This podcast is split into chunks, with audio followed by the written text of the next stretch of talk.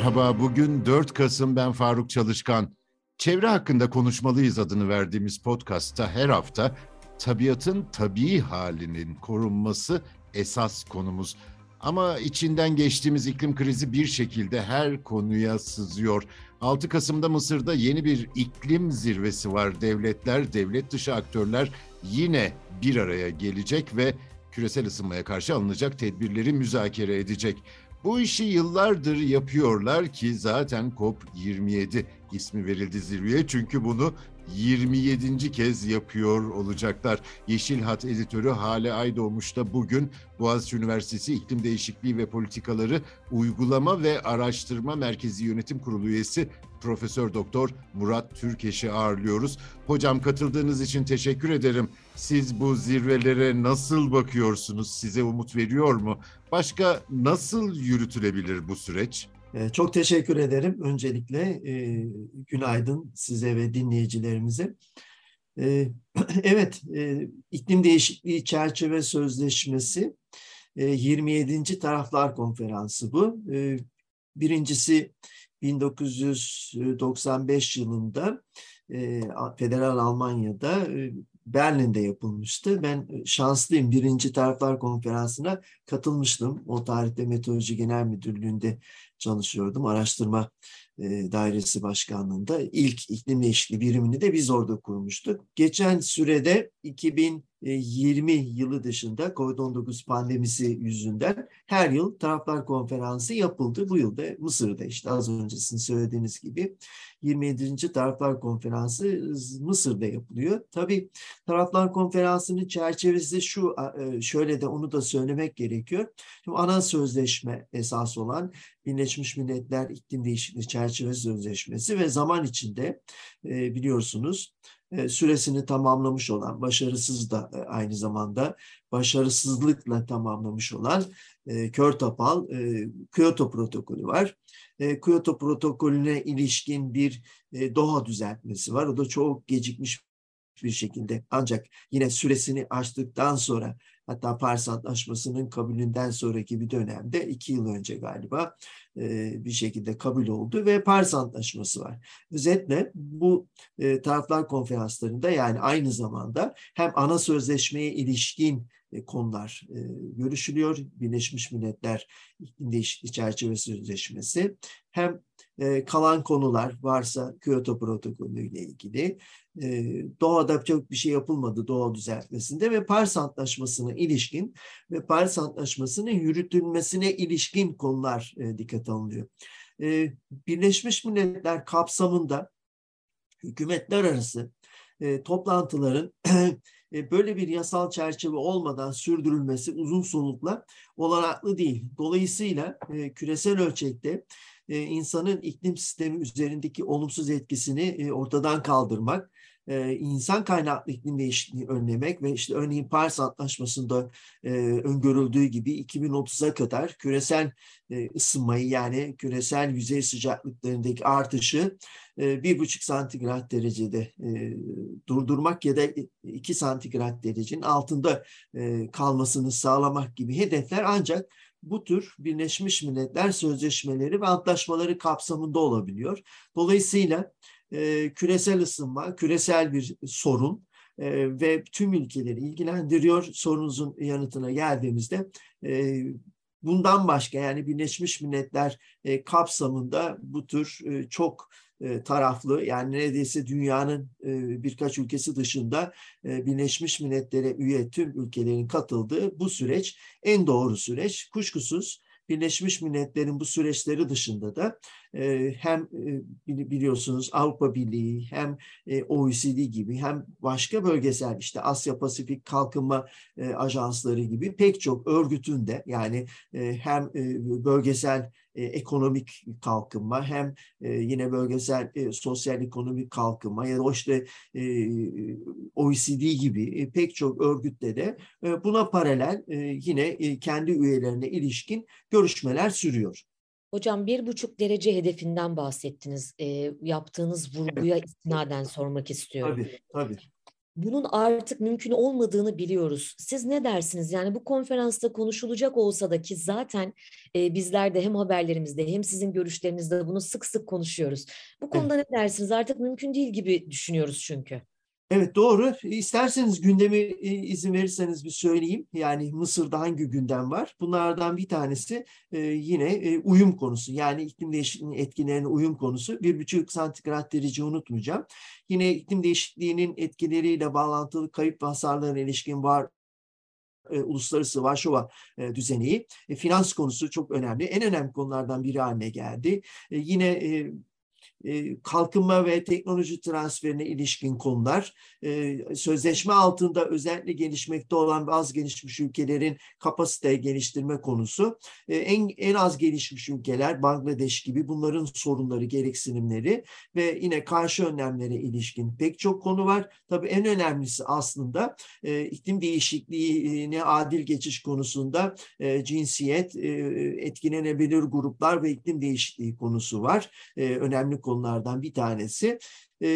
Bunun dışında en genel anlamıyla yürütülmesi, Paris Antlaşması, hem sözleşmenin hem Paris Antlaşması'nın yürütülmesine ilişkin kurumsal ve mali konular söz konusu. Bunların içerisinde Paris Antlaşması'nın ana hedefi olan bir buçuk santigrat derece konusu da var. Evet, geldiğimiz noktada pek çok gecikme oldu. Yani dünyanın genel olarak bu konuda başarısızlığı söz konusu. kovid on dokuz pandemisi bu başarısızlığı aslında bir anlamda biraz da perçinlemiş oldu. Üstüne işte Rusya-Ukrayna savaşı, şu anda gerçekten Mısır'da yeniden toparlanması gerekecek. Yani Paris Antlaşması kapsamında bir kere artık dünyanın küresel ısınmayı iki bin otuza kadar bir buçuk santigrat derecede durdurma şansı kalmadı. Ben iki bin on beşten beri bunu söylüyordum ama geçen zaman ne yazık ki bizi haklı çıkardı. Pek çok model çalışması, bizim kendi çalışmalarımız iklim değişikliğinin hatta öngörülenden çok daha hızlı olduğunu gösterdi. Dolayısıyla artık en azından iki santigrat derece, iki santigrat derece civarında tutabilme çabası söz konusu. Bu da tüm yani Paris Antlaşması kapsamında taraf ülkelerin sunmuş olduğu ve sunacağı, bundan sonra kuvvetlendirerek sunması beklenen ulusal olarak belirlenmiş niyet beyanlarının yüzde yüz kesinlikle uygulanması,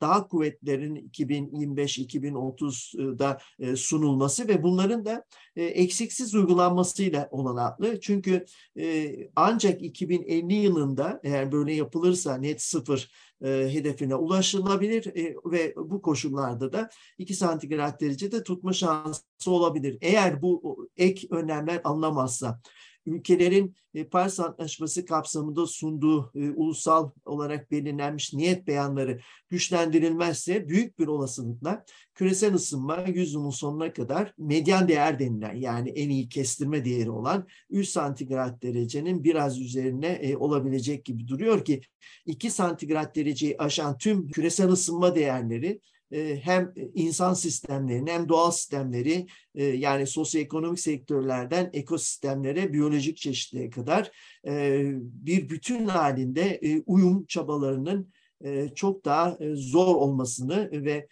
iklim değişikliğinin iklim değişikliği mücadelesinin maliyeti açısından da örneğin işte önümüzdeki yıllarda E, diyelim ki beş sene içinde yüz trilyon dolarlık yatırım yapılacaksa bunun üç beş katına çıkması söz konusu. Dolayısıyla e, bir kez daha her toplantı çok önemlidir. Taraflar konferansları hep gündem çok şişer, hep gecikmiştir.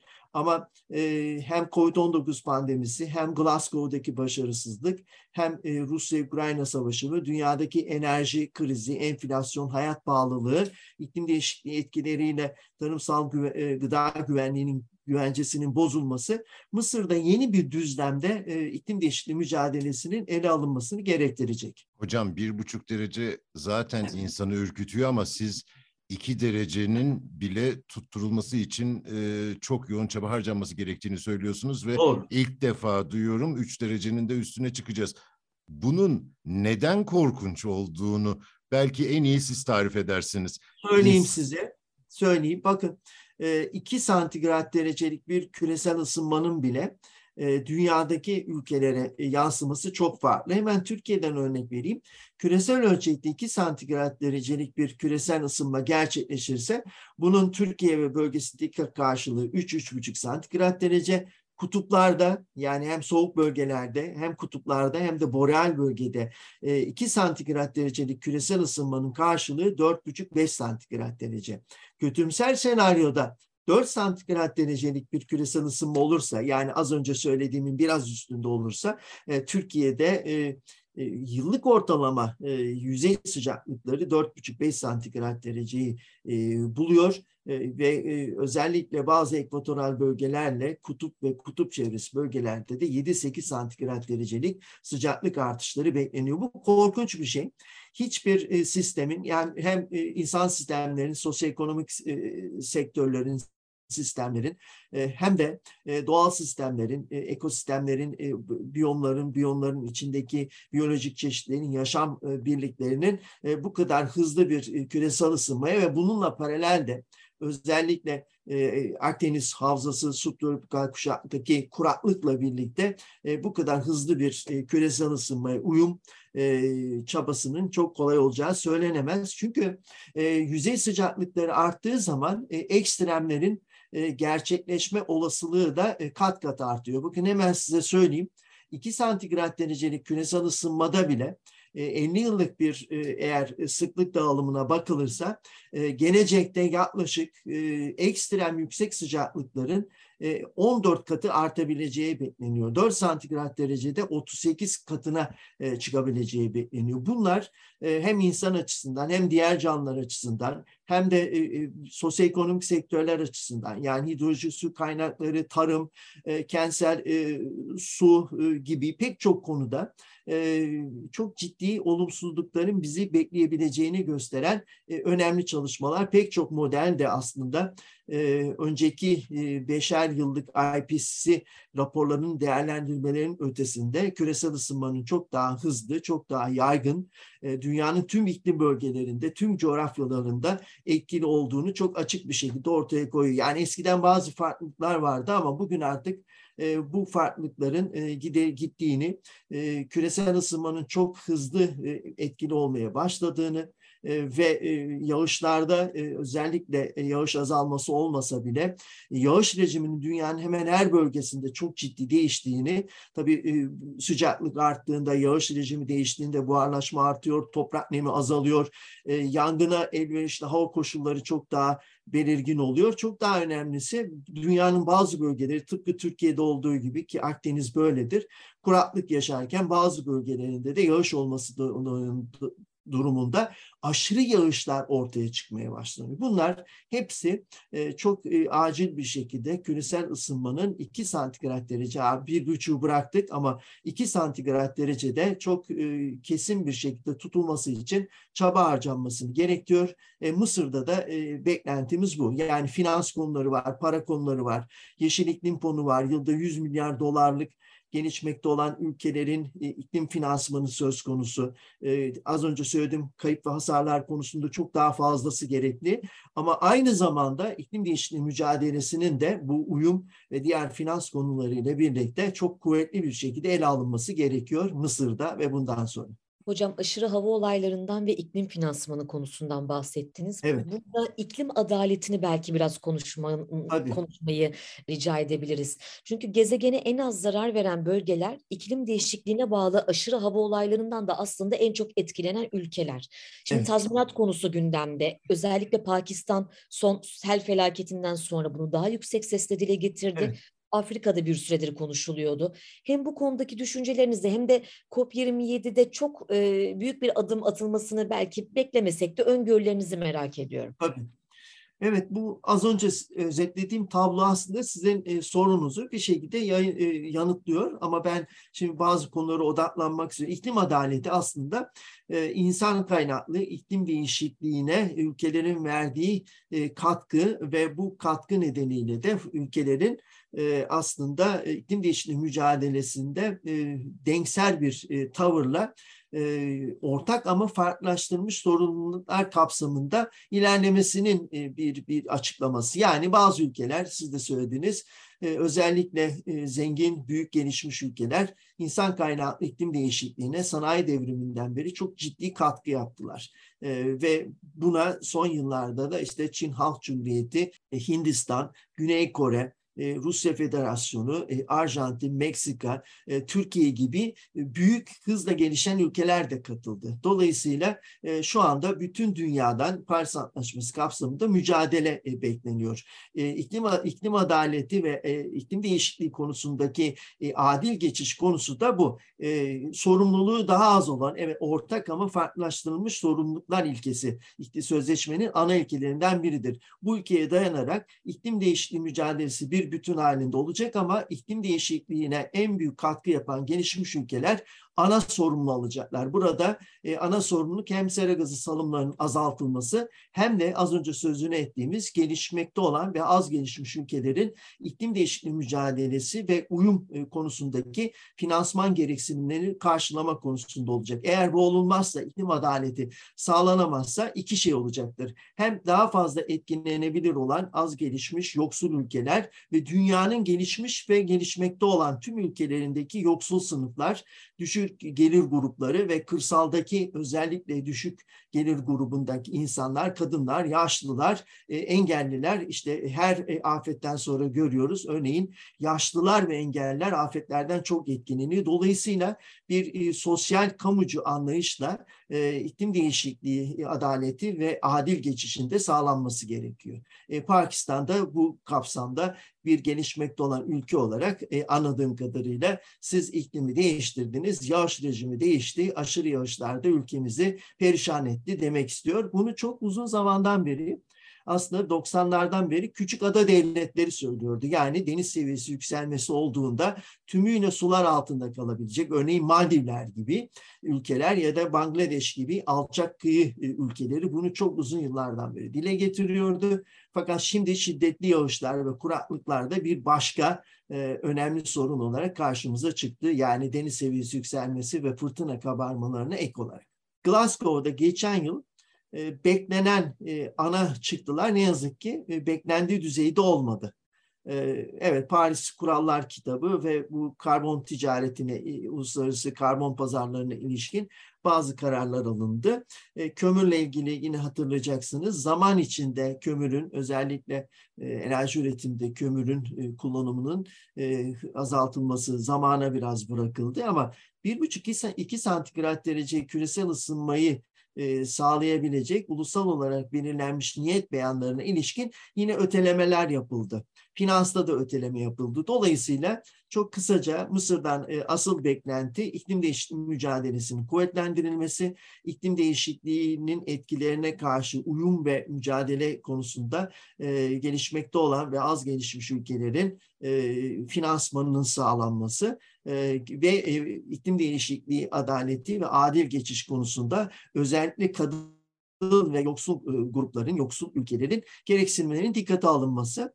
Ee, Mısır'da e, pek çok şey yine konuşulacak ama bu konuların büyük bir kısmı, yani finans ve e, ülkelerin e, iki bin otuz Paris Antlaşması kapsamındaki iki bin otuz hedefinin kuvvetlendirilmesi konusunda e, ben hala çok umutlu değilim.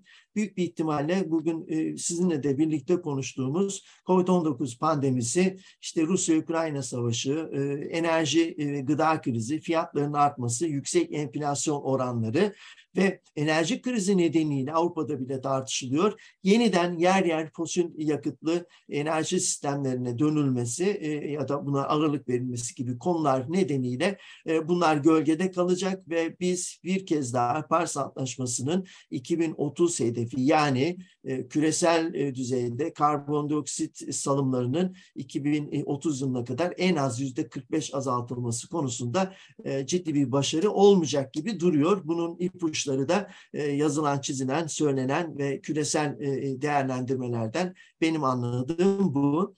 Ama yine de her toplantı e, az ya da çok belirli bir çıktı üretiyor ve bu çıktılar yeniden tartışılıyor. Dolayısıyla hiç olmamasından daha iyidir noktasına dünya geliyor ve her toplantının sonucunda da toplantı işte başarıyla bitti denerek ayakta alkışlanıyor ve pek çok konu ötelenerek bir yıl sonraya bırakılıyor.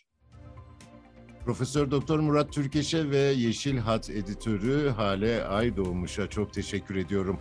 Bizi hangi mecrada dinliyorsanız orada abone olmayı lütfen unutmayın. Hoşça kalın.